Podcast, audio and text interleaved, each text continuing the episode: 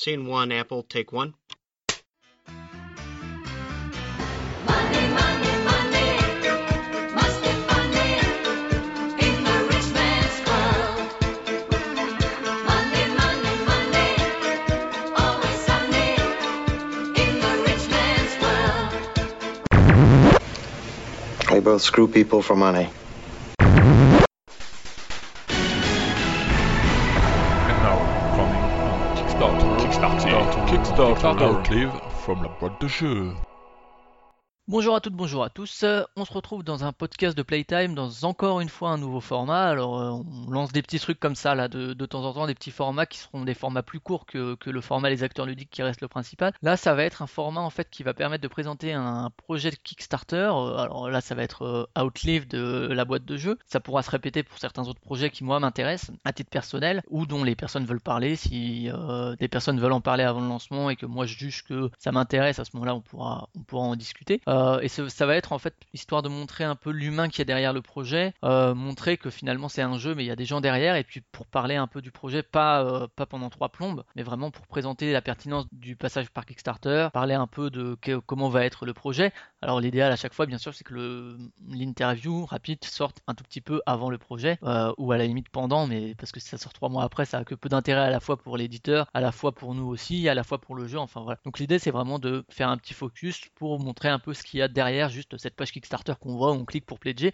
Et donc pour ce premier numéro, donc de ce format qui n'a pas encore de nom, euh, on verra si on en trouve un chouette, euh, c'est donc la boîte de jeu avec Benoît. Bonjour Benoît. Bonjour. Donc Benoît qu'on avait reçu à l'époque euh, vers novembre 2015, par là, octobre-novembre 2015, qui nous avait parlé un peu de l'aventure de la boîte de jeu. Donc je vous invite à, à réécouter l'interview de cette époque, de Invasion, de 10 Minutes to Kill qui était déjà un Kickstarter. Et donc là, c'est Benoît revient donc juste nous parler de Outlive, donc qui a une histoire un peu particulière. Alors, on avait aussi fait une interview des Ludonautes qui avait le projet chez eux à un moment sous le nom de Matt Steam. C'est ça, Benoît? Ouais, c'est ça. et finalement, il n'y avait pas eu. Enfin, l'auteur voulait aller dans une direction, les ludonautes dans une autre. Et euh, finalement, ben, ça n'avait pas abouti à un compromis suffisant pour euh, l'un- et ou l'autre. Et du coup, ils s'étaient séparés. Et du coup, toi, tu as réussi à récupérer derrière le projet, c'est ça? Voilà, alors après, euh, je pense qu'ils, enfin, il me semble qu'ils se sont séparés en bons termes. Oui, oui, oui, il me semble, ouais, tout à fait. plus, voilà, entre le moment où, le jeu avait été signé et puis ce qui, s'est- le succès pour les ludonautes euh, avec les super jeux qu'ils ont sortis. Peut-être qu'ils avaient d'autres envies, enfin voilà, ça correspondait plus forcément. Il restait un bon jeu, euh, donc euh, moi je connaissais Greg, donc l'auteur, on s'était rencontrés euh, à l'époque où, lui faisait tourner Steam en proto avant qu'il le signe et puis que moi je faisais tourner Invasion en proto. D'accord. Euh, donc c'était voilà, on avait, on s'était croisés à différents moments euh, sur des salons et puis euh, avec l'évolution de son jeu et puis moi de mon côté avec l'évolution de, de la boîte de jeu. Comme 10 Minutes to Kill aussi, on avait travaillé avec Pauline qui est lyonnaise et qui connaissait Greg qui est lyonnais. Enfin voilà, tout ça fait qu'à un moment j'ai appris que le jeu était plus signé entre guillemets donc je l'ai contacté je lui ai dit que moi ça m'intéressait bien que je cherchais un projet et tout ça voilà et puis on, on en a un peu discuté sur ce qu'on voulait faire du jeu comment on allait le travailler et puis finalement euh, j'ai- réussi, vous, à trouver un compromis qui vous, qui vous aille à tous les deux, quoi. Enfin, à la fois à la et à l'auteur. Juste, euh, je disais justement que euh, on a lancé aussi le projet autour de E-Live, euh, dont on parlera ensemble de toute façon quand on aura fini avec Jérémy, ou dans, dans, ce, dans cet autre format-là qui va suivre donc le développement d'un proto et les différentes phases de son évolution.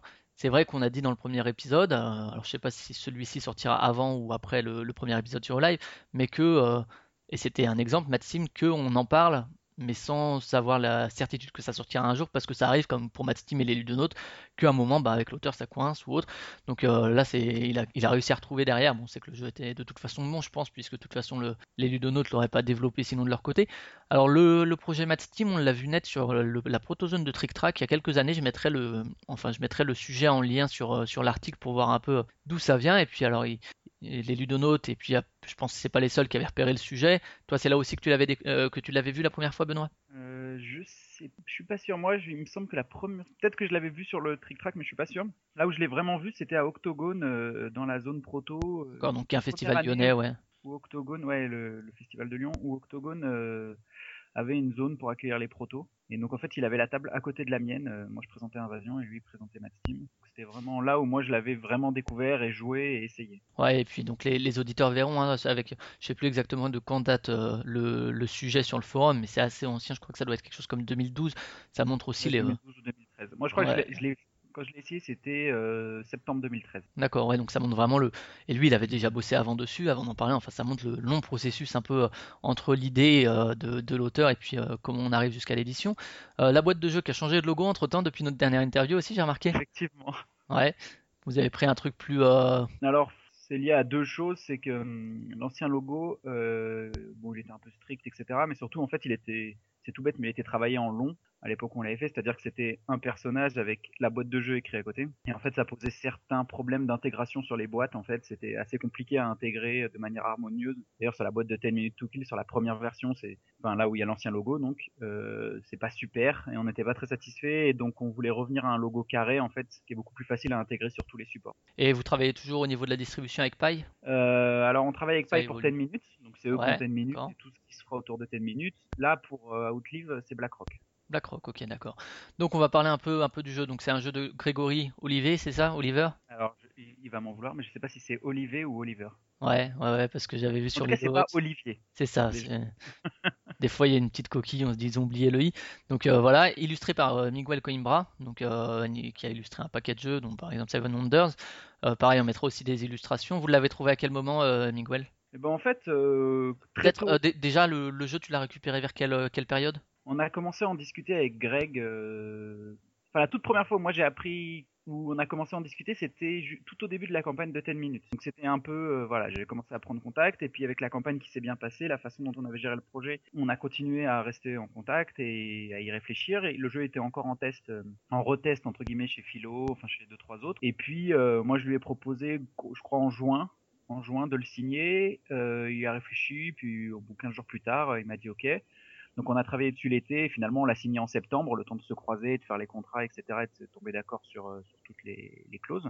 Et une des clauses à laquelle il tenait, c'était de, ce que je comprends d'ailleurs, euh, en tout cas pour ce projet-là, c'était de, de pouvoir participer à, au travail éditorial, c'est-à-dire d'être euh, d'être associé euh, à la fois bien sûr au choix euh, de gameplay, puisque là ça concerne en premier lieu l'auteur, et c'est tout à fait normal, mais aussi au choix graphique, etc. Même si le dernier mot nous revenait, c'était d'avoir d'avoir un peu son mot à dire. Une et vraiment dans le projet, ouais. Voilà, ouais, Greg, et puis pour le coup, Greg a été vraiment, à la fois, moi j'ai essayé de l'impliquer euh, au maximum, et puis lui, il s'est vraiment beaucoup beaucoup impliqué dans ce projet-là, donc c'est vrai que c'était intéressant. Et donc, euh, il m'avait, on avait commencé à parler de la ligne graphique qu'on voulait. Alors on voilà, on a eu, on a eu beaucoup d'hésitations sur euh, le public auquel se destinait le jeu, comment il fallait l'illustrer, qu'est-ce qu'on voulait comme univers, etc. Parce que au départ, c'était c'était très un univers un peu Fallout, poussière, sable, enfin voilà, monde désertique. Moi, je, je trouvais que, et on était d'accord avec Greg d'ailleurs, que le problème de là-dessus, c'est qu'on finit par avoir que des teintes marronasses, en fait, marronnage jaune, marronnage Et jaune. qu'on va croire que c'est un jeu de gestion à l'allemande. Et du coup, c'est un peu tristoun, et donc on a essayé d'avoir un univers plus vert, plus euh, dans un truc je suis une légende ou ce genre de choses. Avec Ouais, où la nature reprend un peu ses droits. euh. voilà. Et donc, euh, on avait regardé différents illustrateurs, étrangers et français. Et puis, euh, ce qui était important pour nous, c'était le travail autour du plateau, du plateau de jeu. Et c'est vrai que Miguel avait fait euh, notamment le plateau des géants de l'île de Pâques, qu'on trouvait vraiment super. Et donc, j'ai commencé à prendre contact avec Miguel, d'autant qu'il est lyonnais. Voilà. Et puis, euh, au départ, on voulait peut-être faire faire différents éléments du jeu à différents illustrateurs. Et puis, finalement, s'est mis d'accord avec Miguel et il a fait l'intégralité du jeu et on en est vraiment, vraiment, Ça, vraiment c'était quelle époque à peu près le contact avec Miguel? septembre aussi à peu près Septembre septembre 2015. octobre. en fait tout s'est un peu fait euh, en même temps donc il y avait Greg est venu on s'est enfin il est venu chez moi une ou deux fois on a commencé à travailler sur le jeu puis on a pris contact avec Miguel le temps qu'il regarde si dans son planning ça tenait et on a pris en parallèle contact avec Ori Games parce que le jeu demandant une grosse grosse partie de direction artistique et donc de travail de graphiste euh, on s'est fait assister par donc Ori Games qui, fait ce travail avec, via Igor et, et Guillaume. C'est eux qui mettent en page la règle c'est eux qui maquettent la boîte euh, on fait un travail ensemble pour driver l'illustrateur pour voir un peu vers quoi on veut aller etc de définition des besoins de de définition du style graphique donc tout ça on l'a fait ensemble et donc tout ça s'est fait à peu près autour de euh, octobre début novembre C'est vrai que les, les illustrations sont assez. euh, alors il a travaillé sur différents projets, il n'a pas toujours le même style. Là, c'est, enfin, moi je trouve que c'est vraiment, je sais pas, qu'est-ce que vous avez, si c'est vous qui aviez une inspiration ou si c'est lui qui s'est inspiré d'autre chose. Mais euh, par exemple, pour un autre jeu que j'aime beaucoup, ça déparerait pas dans un scénario de Time Stories au niveau du style. Enfin, c'est vraiment ça mériterait presque d'être exposé comme dans Time Stories, les panoramas, je veux dire. J'ai trouvé effectivement cette nature un peu présente quand même, cet univers un peu post-apo qui était déjà là dans Mad Steam, il me semble, hein, mais euh, avec un peu une nature qui reprend ses droits, justement le côté vert, euh, un peu, euh, pas forestier, c'est pas le terme, mais ça rappelle aussi par moments les, les Uncharted au niveau jeu vidéo. Je sais pas si vous, vous aviez justement des, des influences comme ça précises ou plus, ou moins précises au niveau de, de la direction à prendre? Alors, des influences, non. Je lui ai montré des choses. On, on a, on a échangé sur des choses, mais on avait euh, un cadre qui était défini et su- surtout, on voulait, ce que je disais tout à l'heure, on voulait sortir du côté euh, Fallout, sable, désert, euh, tu vois, euh, monde, post-apo complètement aride, Ouais, ouais, d'accord. Ouais, un peu à la, à la route aussi, qui est green gris, gris, gris, ouais. pour avoir quelque chose de plus green post-apo et voilà parce que il y a aussi une question de couleur quand on fait un jeu et voilà des verts, des bleus, des rouges, c'est intéressant alors que sinon tu es vraiment dans le gris, le marronasse, le jaune, c'est un petit peu moins euh, un petit peu moins intéressant visuellement. Et après sur le style bah on on a discuté parce que Miguel a une palette très très large et du coup on voulait quelque chose d'à la fois quelque chose qui était entre alors ça, ça peut paraître bizarre mais entre le, le côté un peu cartoon et le côté réaliste c'est-à-dire pas quelque chose de trop réaliste parce que c'est pas forcément ce qui se fait aujourd'hui euh, et ce qui marche le mieux dans le monde du jeu de société euh, sauf si on passe dans le jeu de figurines ou ce genre de choses et à la fois pas quelque chose de trop cartoon parce que quand même il faut rendre C'est un jeu sérieux quand même, ouais. Le, le thème est quand même relativement Ouais. sérieux, donc faut pas. faut Mais c'est, ouais, vrai que ça fait assez, assez penser à un style comics, euh, euh, mais comics euh, entre guillemets pour adultes, même si toutes les BD sont presque pour adultes. voilà, enfin, c'est une, une, une distinction parfois un peu arbitraire, mais c'est vrai que ça, ça pourrait tout à fait être, être dans des rayons de, de BD quoi au niveau du style. Je mettrai des images de toute façon sur l'article hein, pour que les auditeurs se rendent, se rendent bien compte. Après, pour tout ce qui est, si tu veux parler rapidement du, nous pitcher le jeu rapidement, qu'est-ce que c'est, qu'est-ce que ça raconte finalement? Bah donc Outlive c'est un jeu qui se passe donc dans un monde post-apo. Chaque joueur incarne un clan, donc un clan avec des survivants. Et en fait, euh, il a le clan vit dans un abri et il y a six jours en fait qui sont les six tours du jeu où euh, on va devoir marquer le plus de points de survie et donc euh, faire en fait faire la preuve qu'on est le meilleur clan parce que le convoi passe dans six jours et le convoi il emmène que le meilleur clan vers des cités où on peut encore vivre et les autres ils vont devoir rester dans ce monde à la fois hostile et radioactif. Donc la mécanique, euh, on a donc six jours, chaque jour est découpé en deux phases, une phase jour et une phase nuit. Dans la phase jour, on va avoir chacun quatre meeples avec des forces différentes, donc on en a 2, 3, 1, 4 et 1, 5, et on va les déplacer sur euh, des lieux, et en fait en fonction de leurs forces, ils vont pouvoir euh, collecter des choses de manière différente, et puis ils vont aussi pouvoir mettre la pression sur les plus faibles, c'est-à-dire que si un, un 5 tombe sur un 3 adverse, bah, il va lui voler des choses, etc. Donc il y a de l'interaction sur la phase jour et sur euh, le plateau. Donc on a aussi des mécaniques de déplacement qui font tout le sel du jeu. Et puis ensuite, on va passer à la phase nuit où chacun va gérer avec ce qu'il a pu récolter et puis les différents événements qui sont présentés, etc. Euh, son petit plateau, on va, là avoir une, une phase de gestion en simultané. On va résoudre les événements, on va construire des salles, on va recruter des survivants, nourrir ces survivants qu'on avait déjà, construire des objets pour que nos héros récoltent mieux sur le plateau, etc. D'accord, donc on est quand même vraiment dans un jeu de gestion, entre guillemets, euh, pas à l'allemande, c'est un terme qui est maintenant peut-être plus tellement usité, mais, mais avec un thème fort par contre, et ça c'est ce qu'on voit de plus en plus, effectivement des mécanismes très, euh, très carrés, très droits, je pense que c'est- c'était aussi une volonté à la base de, de Grégory, euh, mais euh, enrobé, entre guillemets, dans un... Je sais pas s'il lui est parti du thème, s'il avait vraiment envie d'exploiter ce, ce thème. Pour le coup, et ça, c'est quelque chose qui me fait plaisir. Tous les gens qui jouent trouvent que vraiment le thème est très présent et ça, ça a été vraiment important pour Greg et pour moi euh, quand on a fait le jeu. Le but, c'était pas d'avoir un jeu qui additionnait des mécaniques avec un thème. C'était à partir du moment où on prend un thème fort, il faut qu'il se ressente dans le jeu. Et pour le coup, il se ressent bien. Moi, je suis vraiment content de ce qu'on a pu faire avec Greg et et de ce qu'il avait lui-même euh, proposé au départ, parce qu'il y avait beaucoup de choses qui étaient là. Euh, Ah, donc ça, le thème ça est fait, très ça fait partie de ces, ces thèmes qu'il avait quand même lu au départ aussi, même euh, quand on le voyait sur la protozone, c'était déjà plus ou moins ce thème-là, et le fait qu'il soit resté jusqu'à l'édition, alors que souvent, Oui, quand ça on, peut changer. quand on, Euh, quand on prend un jeu un peu entre guillemets à l'allemande, euh, ça va arriver chez l'éditeur, paf, on va changer de thème parce que les pirates c'est pas bien, parce que les zombies il y en a marre. Là, le fait que le thème soit resté quand même de chez lui, jusque même chez les ludonautes et encore chez la boîte de jeu après, ça montre quand même qu'il y avait une espèce de cohérence thématique euh, par rapport aux mécaniques, que ça valait pas la peine de Et- changer quoi. Ça, ça, il- je peux pas parler à sa place, mais je pense que le thème, il était, à mon, je pense qu'il était plus ou moins parti du thème, ou en tout cas que le thème avait une importance forte euh, dès le départ dans, dans sa création. Moi, il m'a, enfin, ça m'a même pas traversé l'esprit de le changer. Euh, on l'a ajusté entre guillemets en sortant un peu du côté Fallout pour aller vers, voilà, mais mais ce côté post-apo, c'était vraiment ce qui faisait le sel du jeu. Et puis toute une partie des mécaniques euh, coule du thème, donc à un moment changer, ça aurait assez peu de sens. Voilà, donc ça a été, euh, ça a été important dès le départ. D'accord, donc lui quand il euh, quand il arrive, il avait euh, le jeu qu'il avait sûrement un peu fait évoluer depuis même qu'il était chez les Ludonautes, etc. Vous, vous avez modifié des choses importantes ou le, le cœur est quand même resté, c'était des petits ajustements sur déjà le la couleur du jeu, hein, ceux du, non, enfin la couleur, pas, pas les, la couleur des graphismes, mais la couleur esthétique du jeu, disons.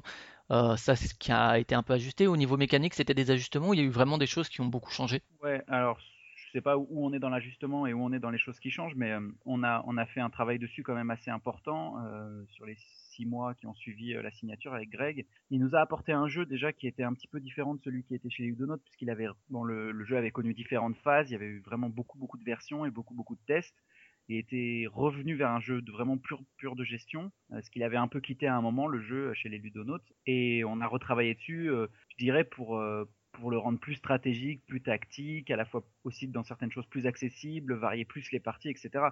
Donc euh, on a remis la radioactivité qui était plus au moment où il nous l'a amené, on a retravaillé sur euh, sur les forces, les équilibrages, mais on a aussi retravaillé sur certaines mécaniques, sur des phases, et euh, je pense qu'il est, c'est toujours compliqué de dire ça, mais il est, il est différent de ce qu'il nous a amené. Après, c'est le même jeu, mais en différent.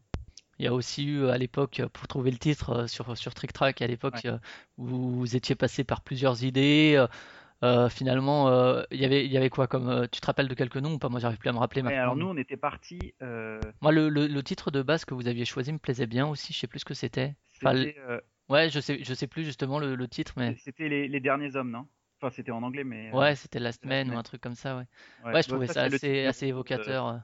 De Pierre Bordage, en fait. Je sais pas si tu connais le roman Les Derniers Hommes. pas lu, mais qui est vraiment un super roman que Greg m'a conseillé et que depuis je lis et que je peux dire que, que c'est très bien et qui a été aussi une de ses inspirations, enfin, une des choses qui l'a guidé dans le jeu. Et donc, euh, ouais, ce, ce côté les derniers hommes, euh, il y avait d'autres choses comme ça ça. avait un côté assez poétique. Hein. euh, Je sais pas Et si le, le bouquin avait- de Bordage est pareil. Au mais départ, c'était poétique. Ouais. Voilà, il y avait des, c'était pas forcément, euh, ça rendait pas forcément bien le jeu. Et puis voilà, il y a des choses qui sont montées de, de Trick Track, et notamment un titre qui nous a bien plu, qui était euh, Outlast, euh, qui était un peu survivre à, quoi, enfin dans la traduction euh, vraiment littérale. Et c'était vraiment l'idée du jeu, quoi. C'est, un jeu de gestion, mais mais de survie aussi. Enfin, c'est un jeu où, on se raconte une petite histoire avec son plan, avec ses survivants, etc. Voilà, on aimait bien. Et puis Outlast, en fait, bon, on avait choisi ça. Et puis il s'est, enfin, il s'est avéré qu'il y a un jeu vidéo qui s'appelle comme ça, qu'on a contacté la société, que bon, ils ont semblé être plutôt réticents à ce qu'on utilise le même titre, même si ça avait rien à voir. hein, c'est un jeu de zombies, tout ça. Enfin bon, bon euh, du coup, euh, on a un peu hésité, puis finalement, on a choisi Outlive euh, pour éviter tout problème avec avec cette société. D'accord, ouais. Qui veut dire la même chose en fait, qui veut dire survivre à, mais à Outlast, il y avait plus un côté euh, être le dernier, quoi. Ouais, moi, moi, je préfère la, la sonorité en tout cas de Outlive que de Outlast parce que Outlast finit un peu sur un last comme ça, tu vois, un peu agressif, alors qu'Outlive c'est c'est plus fluide, Bon, après, ça, glisse. Mais, mais du coup, on en est temps d'Outlive et puis euh, voilà. Alors, je sais qu'il y a eu des, des gens qui nous ont reproché de pas choisir un titre français, etc. Bon, Ouais, ça va, on est plus. un débat que je comprends. Hein, euh, Ouais, dans les jeux vidéo, on a du Uncharted, on n'a pas du euh, non découvert. Et puis quand on voit après au Québec parfois les traductions de, de films, euh, des fois mieux vaut, mieux vaut choisir un truc. Et puis pour le, pour le public qui est international même. Hein. pas après pour nous en question de prod, etc. et de communication, euh, euh, notamment en vue d'un Kickstarter, c'est un peu plus simple et de travailler sur un seul titre en fait. Ouais, c'est clair, ouais. C'est clair. Du coup, le Kickstarter, c'est euh, donc 10 Minutes to Kill qui avait quand même très bien marché, qui est maintenant en boutique, euh, enfin qui est passé en boutique, qui marche bien aussi en boutique, qui est souvent sorti. euh, nous, par exemple, à Philibert dans les soirées, c'est un dans les soirées en bar, c'est un jeu qui sort souvent. Donc c'est un succès. Du coup, le succès Kickstarter de 10 Minutes to Kill, est-ce que tout de suite euh, vous vous dites, euh, ben ça a bien marché, on a géré la com euh, alors que bon, sans forcément être des, des personnes qui ont fait des études dans la com ou quoi que ce soit, mais, ça, ça a bien fonctionné. Du coup, à la sortie de 10 Minutes to Kill, est-ce que vous, à la boîte de jeu, vous dites tout de suite, ben, le prochain, on, on repassera par ce, par ce biais-là, quel que soit le projet? Non, d'ailleurs euh, pas du tout, euh, puisqu'on a d'autres projets en cours et notamment un euh, qui est prévu euh, là soit entre 2016 et 2017 pour le coup qui est plus dans le format 10 minutes et qui sortira via le circuit traditionnel donc c'est pas du tout une évidence. Là on est le, le truc avec Outlive, bon je, je y a pas c'est des choix hein, mais mais en pré-prod, on est sur un budget quasi supérieur à celui à l'intégralité des coûts de 10 minutes to kill avec la prod. D'accord, ouais. C'est-à-dire que tout a coûté le premier tirage de 10 minutes to kill quand on prend euh, le début du travail jusqu'à avoir une boîte, euh, bah, c'est ce qu'on a investi juste pour préparer le Kickstarter de Outlook. Euh, ça représente une somme vraiment importante pour une société comme la nôtre parce que même si le Kickstarter de 10 minutes a bien marché, même si en boutique ça marche plutôt correctement, on est en train de l'installer dans différents pays là, il en reste pas moins qu'on est une toute petite société, que qu'on n'a pas forcément énormément de trésorerie et que porter un jeu comme Outlive, euh, qui est un gros gros jeu, hein, parce que voilà, on faisait le compte là, là, quand je préparais les nouveaux protos, euh, les protos pour les reviewers, euh, la personne qui s'occupe de ça, elle essayait de me négocier des trucs parce qu'en fait on a plus de 300 300 ressources à l'intérieur du jeu, donc du coup ça fait énormément de pièces, énormément de découpes, tout ça a des, frais euh, de production. Et donc euh, il s'est avéré assez vite que pour financer ce type de jeu, avec l'ambition qu'on avait autour du jeu, en choisissant un illustrateur renommé, etc., et puis une production de qualité, enfin voilà, il fallait passer par Kickstarter. Et là, à ce moment-là, le Kickstarter est là pour, entre guillemets, rembourser la pré-prod et financer euh, la production, c'est ça? Le Kickstarter, est... oui, mais pas pour financer l'intégralité de la production, il est là non, pour dire, voilà, on a fait ça, euh, on a mis tout ce qu'on avait sur la table, euh, maintenant, euh, voilà, on, on a besoin de vous aussi pour que ça voit le jour et que ça puisse aller au-delà de, de simplement avoir fait la, la pré-prod. D'accord, et Et du coup, parce que ça permet, voilà, au regard du fait que la désintermédi- désintermédia- de La perte des intermédiaires. Ouais. Voilà, ça, ça permet de d'améliorer aussi ce qu'on peut proposer après en version boutique. Et puis, euh, on a quand même pensé à essayer de, de, de, pas trop nuire aux boutiques, parce qu'on comprend à la fois que nous, en tant que petit éditeur qui avance peu de revenus, souvent Kickstarter est, une aide assez précieuse sur les gros projets comme ça, mais en même temps, je comprends les boutiques qui disent euh, ah ouais, vous êtes passé par Kickstarter, du coup nous on gagne pas, etc. Enfin, c'est du manque à gagner. Donc là, on a essayé de proposer euh, un, marché un peu win-win. En tout cas, en tout cas pour la France, on propose euh, donc aux boutiques via BlackRock à nos backers français d'aller retirer les jeux dans leur boutique si elle est partenaire, euh, si elle a accepté le deal avec BlackRock, et nous euh, on rémunère euh, les boutiques pour faire ce, travail-là. Alors évidemment, c'est pas le même gain que s'ils avaient vendu le jeu, mais en même temps, ils n'ont pas eu à, sortir l'argent, etc. Donc c'est vraiment de, la rémunération de service. On espère que, voilà, on a, déjà une vingtaine ou une trentaine de boutiques partenaires. On espère qu'on en aura un, peu plus à la fin du Kickstarter et que ce sera un modèle qui pourra aussi parler aux boutiques et qui leur permette de s'intégrer dans cette démarche du financement participatif dont elles sont complètement exclues.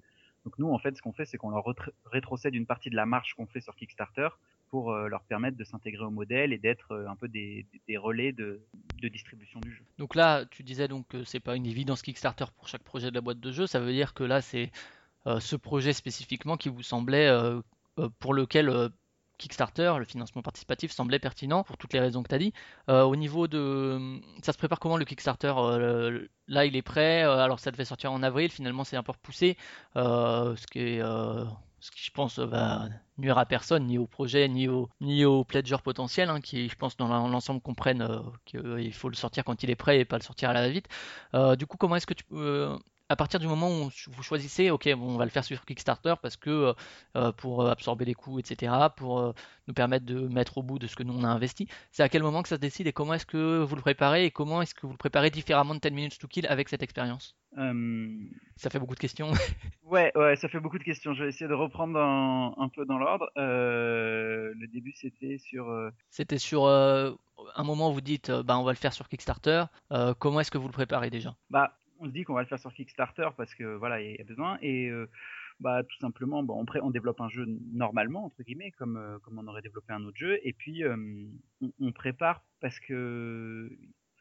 Sur un Kickstarter, voilà, il y a, besoin d'une com particulière, donc donc on prépare tout ce qui est outils de com. Là, on, on avait un peu l'expérience de 10 minutes, mais 10 minutes c'était un autre type de jeu.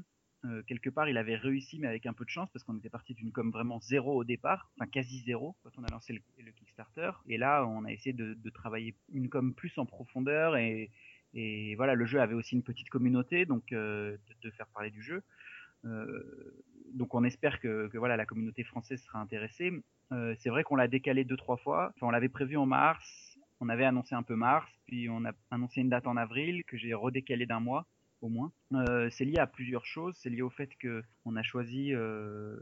Bon, déjà, c'est lié au fait que moi, je veux pas lancer un projet à moitié prêt, parce que ça je pense que c'est vraiment la pire erreur qu'on peut faire. Et je pense que il y a rien de pire que se dire ah bah, j'ai fixé une date alors euh, je dois lancer un truc alors que c'est ou bâcler des choses. Il vaut mieux se dire allez je me donne un mois de plus, deux mois de plus. Et ça je l'ai appris depuis Invasion où j'avais fait un peu l'erreur à un moment de, de vouloir trop tenir une deadline que je m'étais fixée et du coup j'ai fait des choses un peu dans l'urgence, ce qui n'a jamais été très bon. Euh, et puis euh, on a aussi entre temps voilà eu des opportunités pour faire des choses. Je, je peux pas parler de tout parce qu'il y a des choses qui seront révélées le, le jour du lancement de la campagne. Mais c'est vrai que voilà, on a on a choisi de travailler avec Jamie. euh, Jamie qui était, euh, il va, il va avoir quel rôle euh, community manager comme il a fait pour Conan, comme il a. Ouais, il devrait fait être au-delà d'un community manager. Alors après, euh, Ouais. voilà, il propose tout un tas de solutions, un accompagnement. C'est vrai qu'il a beaucoup de contacts et que du coup on échange sur des possibilités. Il est, il est très très impliqué dans, dans le pas le développement du jeu, mais dans le la conception de, de, de ce qu'est le jeu, c'est-à-dire euh, le travail avec la prod, le travail de com, etc. Le travail de voilà, il y a des choses. Bon, je, veux pas rentrer trop dans les détails parce qu'il y a des choses qu'on garde vraiment pour euh, pour la campagne. Ah ouais. Mais, euh, mais pour ça, euh, voilà, Jamie est, est d'une aide assez précieuse. Ouais, et puis il a, il a de l'expérience aussi derrière, quoi. Voilà, voilà, il a l'expérience, les contacts, et puis voilà, il connaît bien. Et puis, euh, comme on en a discuté, voilà, l'opportunité s'est présentée à nous. euh, je crois que c'était, on est quoi là? On est en, en avril, Ouais. quasiment fin mars. Euh, c'était un peu short à un moment, c'est-à-dire qu'on on voit une opportunité pour faire mieux. Euh, on est à 15 jours du lancement, ben on se dit euh, soit on, passe à côté de cette opportunité, soit on se prend un mois et demi de plus pour vraiment booster le truc. Et ça vaut le coup de prendre un mois et demi de plus pour, pour proposer vraiment quelque chose d'encore mieux. J'ai bon espoir. Bon, il reste des choses à faire. On travaille tous les jours. Là, j'étais encore au, téléphone cet après-midi pour régler des détails. Mais je, pense que vraiment les, les backers seront positivement surpris par ce qu'on va proposer. Et, ça, donc tu dis, c'est euh, l'expérience d'invasion qui te, fait dire euh, ne travaillons pas dans l'urgence, quand ce sera prêt, ce sera prêt, un peu comme, euh, comme Blizzard dans le jeu vidéo, it's done when it's done, quoi. Euh, cherchez pas à, à avoir des informations avant, quand ce sera prêt, on vous le donnera. Donc il y a ça, et 10 minutes to kill, justement, le contact avec Jamie, tu dis c'est une opportunité. Est-ce que c'est c'est quelque chose que vous recherchez aussi, euh, justement, au niveau de la communication, du fait de la différence du projet avec 10 minutes to kill, ou du fait de choses que vous, sur lesquelles, a posteriori, sur 10 minutes to kill, vous auriez voulu faire? Non, alors moi pour le coup, euh, j'avais fait la, j'avais fait avec Mathieu et Benjamin toute euh, l'animation de la campagne et la com de 10 minutes. Et j'étais parti pour refaire la même chose avec Outlive, euh, avec une lacune qui c'est que autant la communauté française, on a, on est en capacité de, faire une com euh, active, etc. euh, autant sur euh, la communauté anglo-saxonne, on était plus limité, même si on avait quelques relais via nos backers de, de 10 minutes, qui représentent quand même quasiment 70% des backers de 10 minutes. Donc ça reste euh, voilà mais comme c'est pas tout à fait le même jeu c'est pas tout à fait le même public mais euh, voilà Jamie euh, offre cette possibilité mais c'est pas quelque chose qu'on a vraiment recherché ça s'est fait un peu par hasard euh, dans des discussions voilà enfin à un moment tu, tu parles d'un truc et puis il te dit voilà je fais ça et puis tu te dis ah ouais ça pourrait être intéressant puis bon voilà Après, tu avait arrives. travaillé sur le septième continent et sur euh, sur Conan au regard des montants qui étaient engrangés par ces, ces, ces deux jeux vraiment excellents je m'étais dit que voilà il y avait un coût pour pour travailler avec lui bon il choisit aussi ses projets, il est sollicité, tout ça, mais bon, comme il a été intéressé, il a bien aimé Outlive, il avait beaucoup aimé ce qu'on avait fait sur Ten minutes. Bon, l'un dans l'autre, ça se fait, et puis on se rend compte que financièrement c'est possible, que, que ça marche, etc. Et donc, euh, plutôt que de, de se passer de cette possibilité, de cette opportunité, on préfère la saisir et, se dire on va reculer d'un mois ou d'un mois et demi et, euh, et vraiment proposer quelque chose au top. Mais sinon, de base, j'aurais fait la com comme j'aurais fait celle de Ten minutes. Et d'ailleurs, là où il est le le plus gros apport, c'est pas sur euh, la définition de la stratégie de com. Enfin, même s'il fait ça aussi, mais ça, moi, j'ai une ligne et puis je lui ai donné. Je lui ai dit voilà, je voudrais faire comme ça. On, on est d'accord sur plein de choses. Il apporte euh, sur d'autres points plus techniques, euh, sur la prod, su- sur des reviewers anglais, sur des choses où moi, moi là, j'ai moins de réseau, voilà, des, des gens qui peut connaître. Et donc là-dessus, sur euh, le Pledge Manager, sur des trucs techniques de Kickstarter, euh, voilà. Et, et là-dessus, euh, c'est vrai que qu'il nous apporte des choses parce que de l'expérience et, et, et des choses qu'il a, il a pu faire aussi et avec le septième continent au Conan. Donc là, Outlive, clairement, ça va être, tu dis un peu comme 10 minutes, il se destine aussi à la boutique malgré tout, ce sera pas que une production Kickstarter, c'est ça? Pas- Je pense pas que ce soit malgré tout, c'est complètement, ça se dessine complètement. Ouais, ben, d'autant plus avec le partenariat que vous avez Ouais, essayé de mettre en place. Mais c'est vrai que tu as des Kickstarter, euh, à- ben, par exemple Conan, euh, à- où les pledges vont être à que- plus de 100, 100 dollars. Après, le, la vie en boutique paraît parfois plus compliquée parce que c'est pas Mm. euh, forcément quelque chose que quand tu vas en boutique, tu vas pouvoir, enfin, tu vois, tu peux, puisque tu le fais Bah sur là- Kickstarter, mais tu vas pas avoir ce réflexe. Alors que c'est vrai que pour 10 Minutes to Kill, le prix euh, était pas un frein pour euh, les personnes en boutique, euh, le public était aussi euh, celui-ci. Là, donc, c'est, euh, il sera en boutique après le Kickstarter, quoi. Ouais, il sera en boutique. en tout cas, si elles le, elles le prennent. Non, mais Si le Kickstarter voilà. fonctionne, etc. Ouais, bien sûr. Ça, Bah, Après, le, le jeu a des bons retours pour l'instant, donc, donc je- enfin, moi j'espère aussi que ça, ça s'inscrive un peu dans la durée, comme, comme tous les jeux qu'on fait. Donc après, il a été pensé dans sa construction économique pour être, euh, pour pouvoir être en boutique. Voilà, avec un gain évidemment bien moindre que ce qu'il devrait être attendu de ce type de jeu, parce que du coup on fait une partie de la marge sur Kickstarter, etc.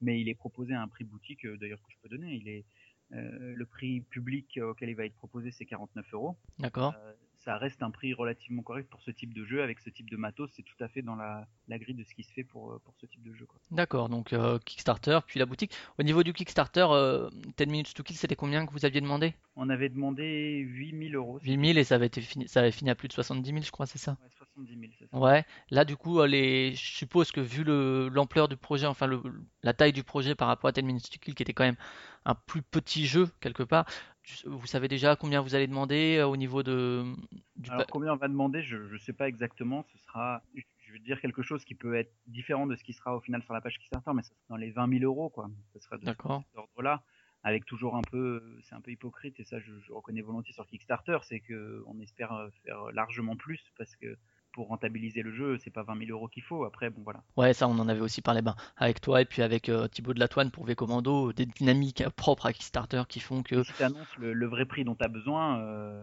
personne ça vient. peut, ça peut effrayer les gens et alors que justement mais- si tu t'invites le, le, le, ce que tu as demandé, il y a une dynamique qui se crée parce que, enfin, Voilà. ça c'est, j'invite les gens effectivement à, à réécouter les émissions dont on a parlé sur euh, Kickstarter. Là, c'est pas, pas vraiment le, le débat. Euh, donc une vingtaine de milliers d'euros, admettons, enfin disons. Euh, au niveau des, des paliers, est-ce que vous allez en faire plusieurs ou justement vous allez essayer de limiter euh, au strict minimum pour Non, non, éviter les la. stretch goals, on en a, on en a- Non, on pas les stretch goals, je parle les, les paliers, les Ah, contreparties les, des prix. Les, les, les niveaux de financement Ouais, c'est ça, ouais. Parce qu'à un moment, il y a, il y a- il y a certains projets qui en proposent des dizaines euh, Non, non, au risque de a la lisibilité. Il y en a Deux, que deux. d'accord. Il y aura quoi? Il y aura early, early- il y a- a un early bird Non. toujours ou ça se fait? Alors, il y en a, si on compte, je sais pas s'il y aura des EB peut-être, mais s'il y a des early birds, il y en aura trois. D'accord. Alors l'early bird, pour les auditeurs qui ne connaîtraient pas, c'est les personnes qui sont les premières à pledger, qui ont une petite réduction, admettons, de 5 euros ou de. Ça, je suis pas sûr qu'on en fasse, mais s'il y en a, euh, ça fera trois niveaux de palier. Il y aura deux niveaux de- en termes de, de financement, il y aura deux niveaux de souscription. Je sais pas si tu Euh, peux en parler déjà. euh, bah, je pense qu'il y Ah, a il y aura un niveau euh, boîte de base. ça, donc ce sera, goal, euh, ce sera à quel prix? Ce sera aussi à- vers les 50 euros, 50 dollars? Non, non. Ce qu'on va proposer, alors encore une fois, là, on, on met tout ça, euh, tout ça Ouais, peut on- un peu varier euh, au final, mais c'est que, à part pour les pays vraiment exotiques, mais on va dire pour les pays euh, Europe, Canada, États-Unis, euh, voilà, on va proposer Australie, enfin voilà, on va proposer les jeux, jeux plus frais de port. On sera en dessous du prix boutique. D'accord. Donc euh, une cinquantaine On- de dollars, admettons, frais de port plus jeu, de quoi. 50 dollars. D'accord, ok. Donc ça, c'est le Euh, palier entre guillemets de base, hein, que... la boîte de base, donc c'est le jeu plus tous les stretch goals, plus les flat D'accord. Enfin, sur Kickstarter, il sera proposé sans frais de port. Les frais de port seront au moment du, du pledge manager. Et, permet de gérer ce qu'on a commandé, etc. à la fin. Et l'autre pa- et l'autre palier, je sais pas si tu peux en parler. Ou- palier, je je vais pas trop en dire, mais on aura un deuxième palier euh, plus élevé qui proposera euh, d'autres choses sur lesquelles on est en train de travailler, et notamment, notamment, euh, voilà, ce sera un, un palier exclusif à Kickstarter. D'accord, ok. Donc euh, des choses que les gens ne pourront pas forcément trouver en boutique après. On Euh, ne pourra pas trouver en boutique, ça sera le jeu, mais d'une façon dont on ne pourra pas le trouver en boutique ailleurs. ok, ça marche, ouais. Donc deux, deux paliers, donc une lisibilité, quoi. C'est vrai que c'est ce qu'on voit de plus en plus dans les projets récents, c'est éviter de multiplier les, les offres parce que On sinon on s'y rien. perd, quoi. Il faut comprendre, il faut comprendre très vite ce qu'on achète. Donc s'il y a 15 paliers, on comprend rien. D'accord. Donc ça, c'est les, les deux paliers. Au niveau des stretch goals, vous avez aussi déjà planifié, euh, euh, j'imagine, un certain nombre, ju- jusqu'à 20 000 et plus. J'imagine, hein, tu me confirmes ou non, mais je pense qu'il y a déjà pas mal de choses prévues. Ah, oui, on en a prévu, on a prévu beaucoup de choses, à la fois des choses qui enrichissent le jeu, euh, même si c'est un jeu, encore une fois, je, Le jeu sera complet sans les stretch goals, quoi, voilà. très important de pas déséquilibrer un jeu quand on propose des, des choses en plus. Voilà, faut pas faire n'importe quoi.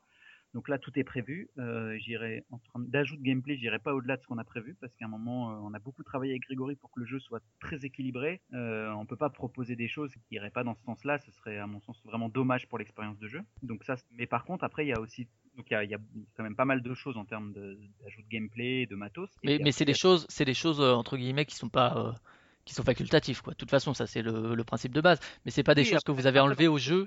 C'est pas des choses que vous avez enlevées au jeu de base pour. euh, Non, non, je peux donner quelques exemples. Dans le jeu, on a des objets qu'on construit. Bah, avoir plus d'objets, ça permet de la variabilité, mais en- c'est ni nécessaire ni obligatoire. Donc euh, voilà. D'accord, ouais, c'est vraiment des petits, Ah, des trucs en plus. Des nouveaux leaders, des nouvelles salles pour son abri. Ça et que du plus. Euh, après, on a tout le, matériel upgrade aussi euh, qui, est, est important sur Kickstarter et notamment pour ce type de jeu, d'avoir des, choses plus qualitatives, euh, de l'amélioration de matériel, etc. Alors ty- typiquement pour pour 10 Minutes to Kill, on en avait discuté.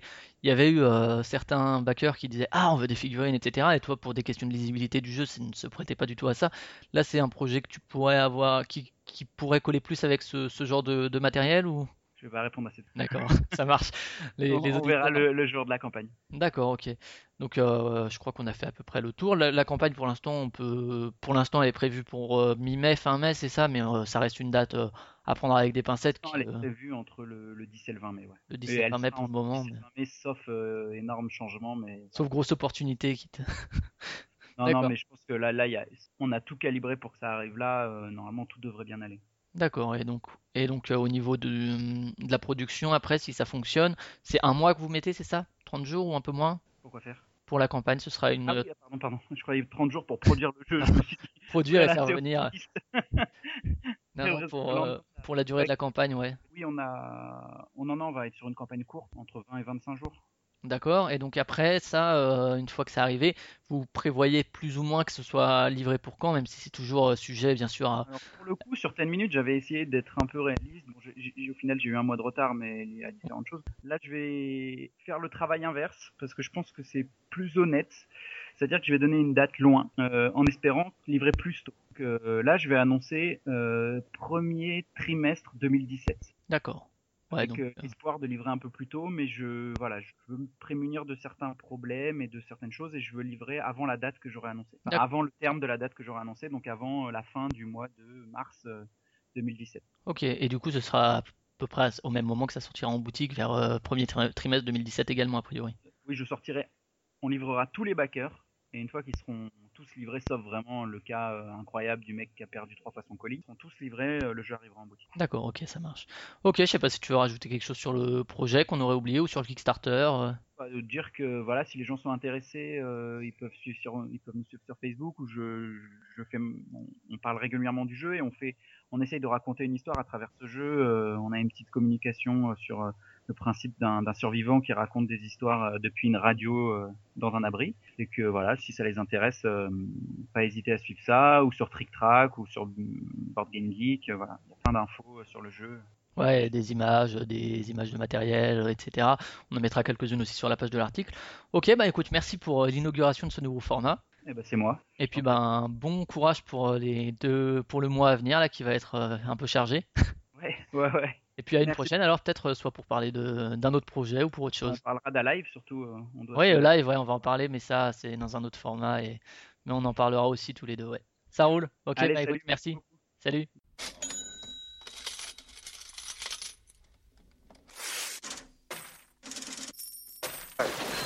This country, you gotta make the money first. Then when you get the money, you get the power. Then when you get the power, then you get the woman.